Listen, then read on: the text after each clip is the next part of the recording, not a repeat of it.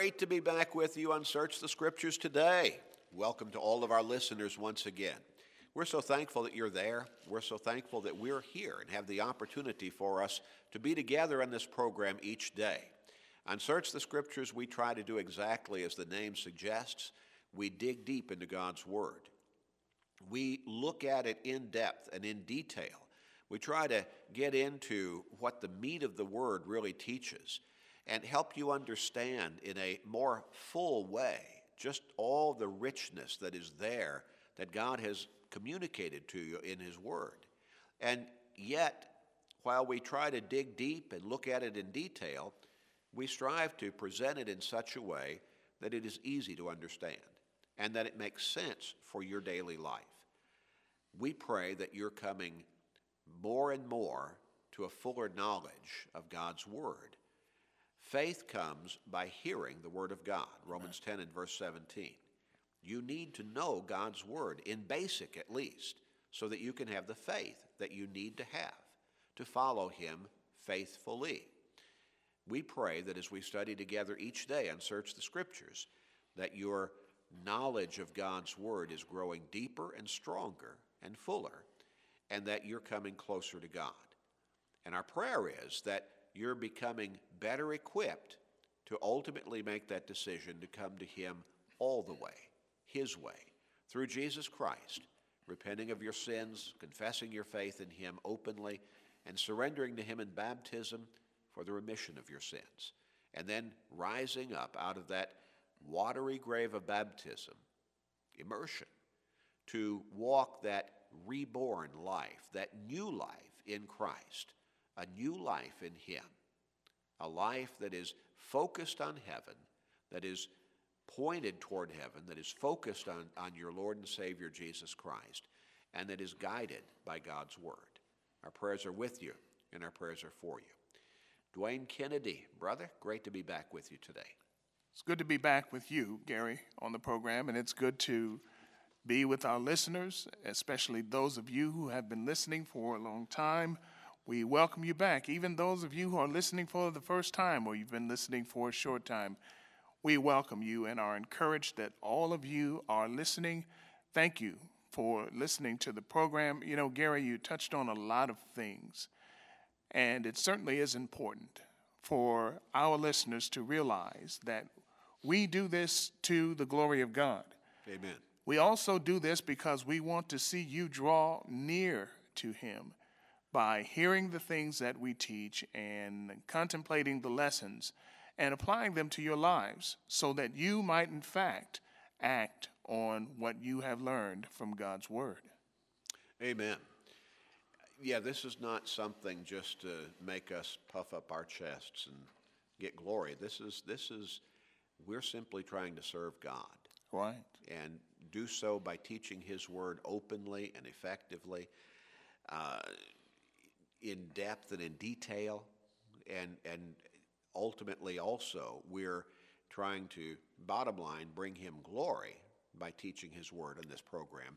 Amen. But also we're trying to reach people with the truth Yes. of the message of salvation, the gospel of Jesus Christ, because we care about souls. That's right. We care about souls. We're looking in this particular study, Dwayne, at a question that is pertinent to every single one of us. We've asking, we are asking the question can the devil make you sin? Hmm. And what have we answered so far? No. No, we, he can't make us sin. No. Now, at the same time, we have noted in numerous passages of Scripture that we all sin. That's right. But at the same time, it's our choice. That's right, Gary. Now, the devil is there trying to influence us into sin and trying to keep us in sin once we have gone into sin. But we make the choice ourselves. He That's cannot right. make us sin. and with all kinds of temptations and all kinds of traps, we do fall.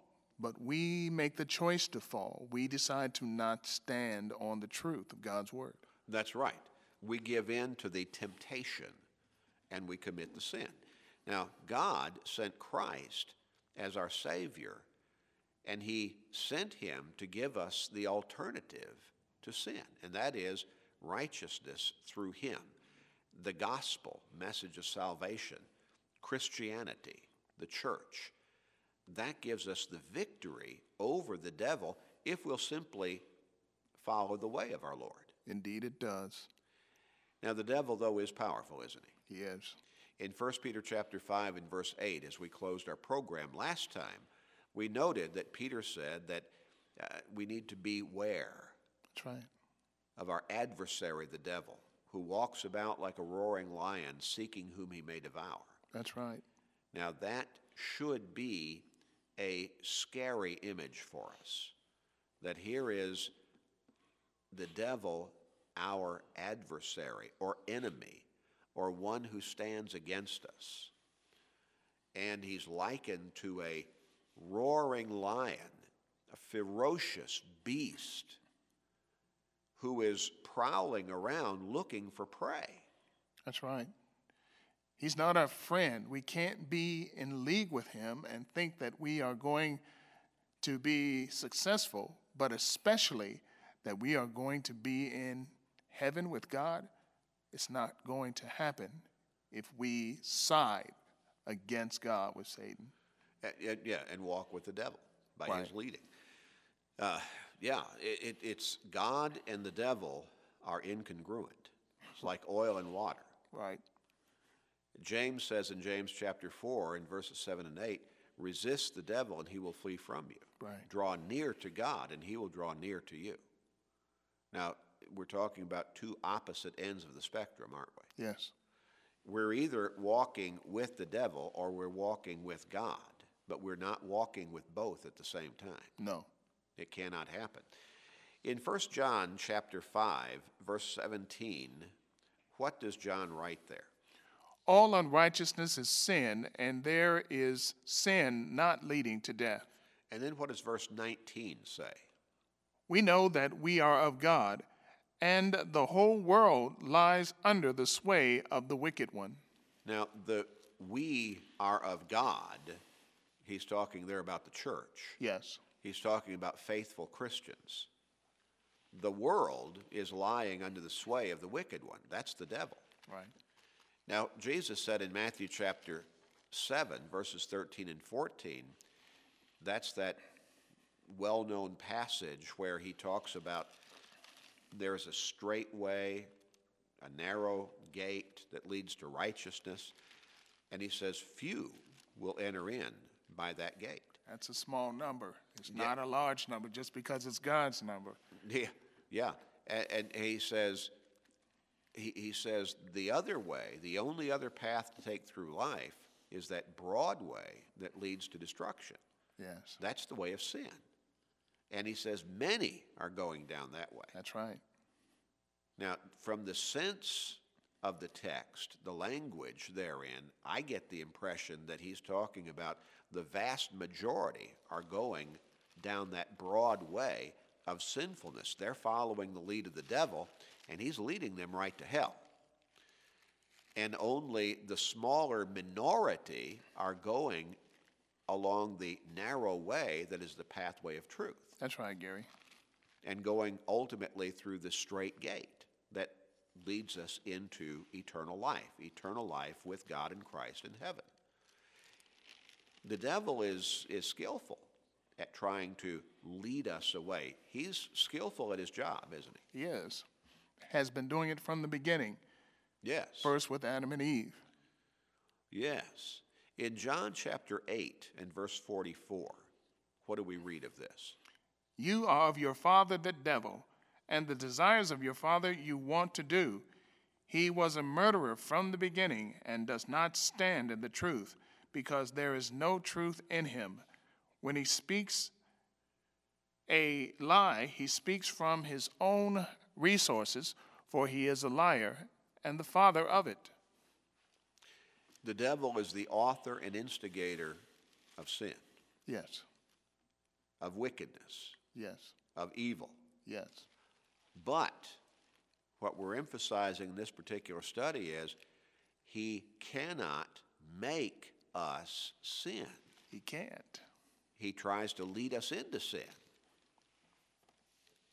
But we make our own choices, our own decisions. And although his influence is strong, he is limited in his influence by our choices. Yes, he is. Now, 1 John chapter 3 and verse 8. He who sins is of the devil, for the devil has sinned from the beginning.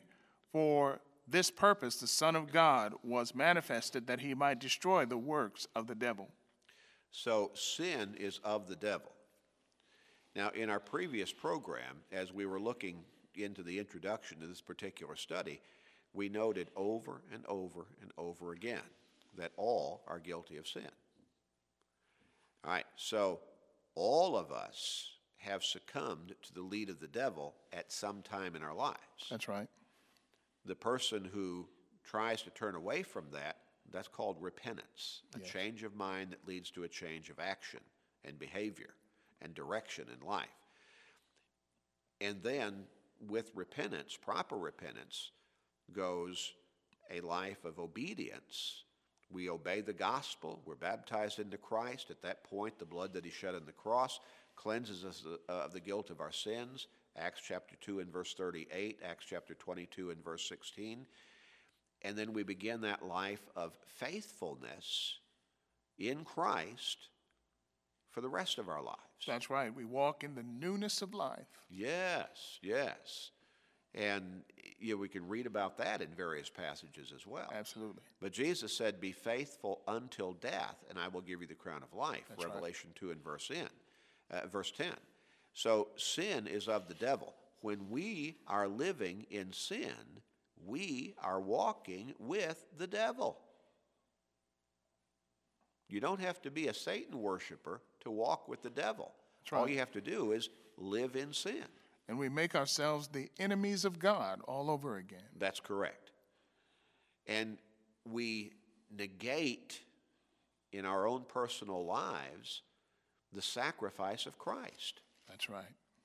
by rejecting that sacrifice, by turning our back on it. That's right. What a horrible thing that is. It is. In 2 Thessalonians chapter 2, verses 9 and 10, here's a stark portrayal of those who end up in hell because of their unrepented of, unforgiven sin. What does it say? The coming of the lawless one is according to the working of Satan with all power, signs, and lying wonders, and with all unrighteousness, deception among all unrighteous deception among those who perish, because they did not receive the love of the truth that they might be saved. Okay, turned away. Now let's turn to 2 Thessalonians chapter 2 and verses, let's look at verses 9 and 10 there. Second Thessalonians Yes. 2 9 and 10. Yes. That's what I just read. Let's see, did it say that, that they would be, maybe I, maybe I misheard there. Uh, These shall be separated.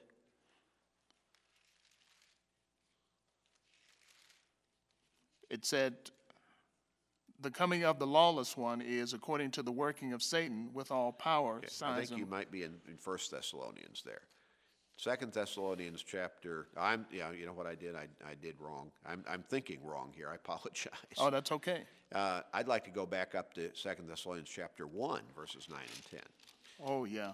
And, and here it's talking about the, the ultimate end of those. Now, what you read has application to what we just, what, what we're talking about here. Because Okay. it does talk about the, the coming of the lawless one according to the working of Satan.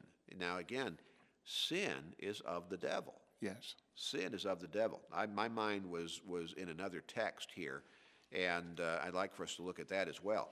Now, what you just read in chapter 2, verses 9 and 10, uh, here it is. He works with all power, signs, lying wonders, all righteous deception among those who perish. Now, who are those who perish?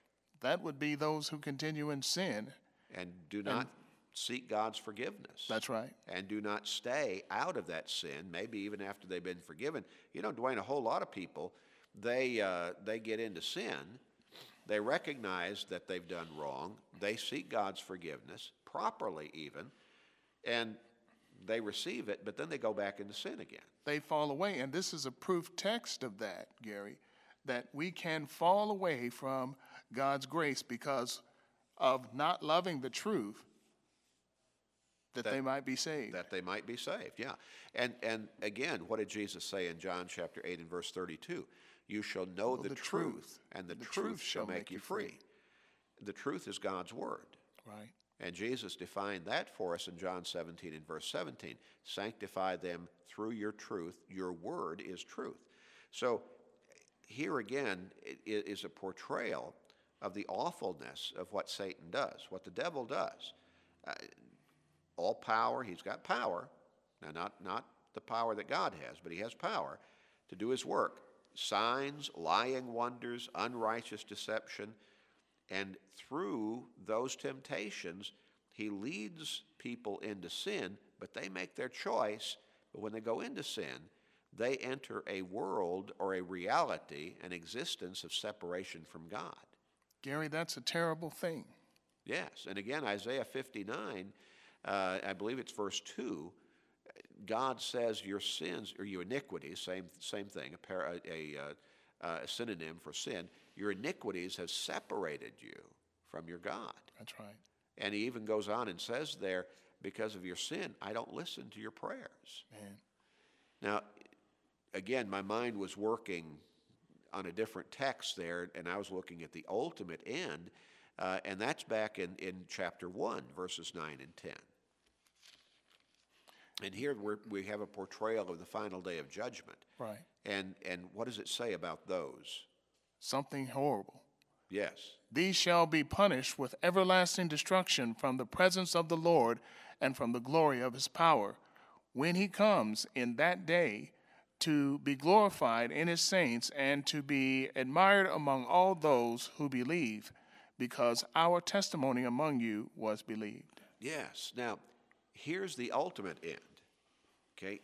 When you get down to chapter 2, verses 9 and 10, which you read a moment ago, there it is, the devil's working, and we see not someone who is anything remotely close to being a friend to us. We see a terrible enemy here. That's right, Gary. And he's working to, to deceive us, to lie to us, to lead us into sin, which is destructive and separates us from God. Now, when you go back to chapter 1 in verses 9 and 10, which you just read, there's the ultimate end of the life of the individual or the state of being for the individual who does not come out of that sin. That's right. Who continues in it. Eternal separation from God, everlasting destruction from the presence of the Lord.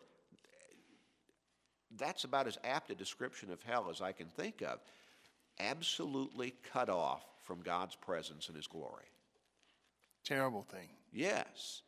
And that's, that's a portrayal of the final day of judgment. What will happen to people who die physically while they're already dead spiritually? Yes. Christ will come back and he will hold us accountable, 2 Corinthians 5 and verse 10, for what we have done in this world, in this right. life, whether good or bad. That's right. And there's the ultimate end cut off from God forever. Now, we could turn to other passages and talk about that being a place of fire and brimstone, Revelation 21 and, and, and uh, verse 8. Uh, we could talk about it as being a place of outer darkness, a place of weeping and gnashing of teeth, a place of torments, as the rich man said he was in and experiencing when he was speaking to Abraham across the great gulf, asking that he would send Lazarus to simply dip his finger in some water and touch it to his tongue. Yes. Torments. That's what hell is like. That's what eternal condemnation is like. That's where the devil is trying to lead us Yeah. through sin. And our decision, as you pointed out from 2 Corinthians chapter 5 and verse 10, is made while we are in the body. We will give an account for the things done in the body, in this body, in this life that we have, whether good or bad. By our choice. That's right. By our choice, yes. Uh, See, we're talking about something, and, and you know, Dwayne, I think a whole lot of people, they're rather flippant, they're lackadaisical, they're casual about sin. They see sin as being, well, pleasurable. sure. And Moses learned something about that, or at least he made a decision in Hebrews chapter 11. It- you know, it, it talks about Moses decided to walk with God and God's people rather than to enjoy or experience the fleeting or the temporary pleasures of sin. For a season, yeah. Yeah, yeah. It's whatever joy or pleasure or satisfaction you might get from sin that in which you take part is going to be temporary. Right. But if you do not turn from it, the consequence can be eternal. That's right. As we pointed out in our last program, you know, we hear sayings like, the devil made me do it, or even people say, I'll, I will serve the devil for this. They have no idea of what they're talking about. No, they, they don't. really don't want that. Now, and that's where the flippant thing comes in. See, Right. Well, if that if I've got to do this or I've got to give up this, I'll just I'll just you know stay with whatever it is. That's Sure. sin.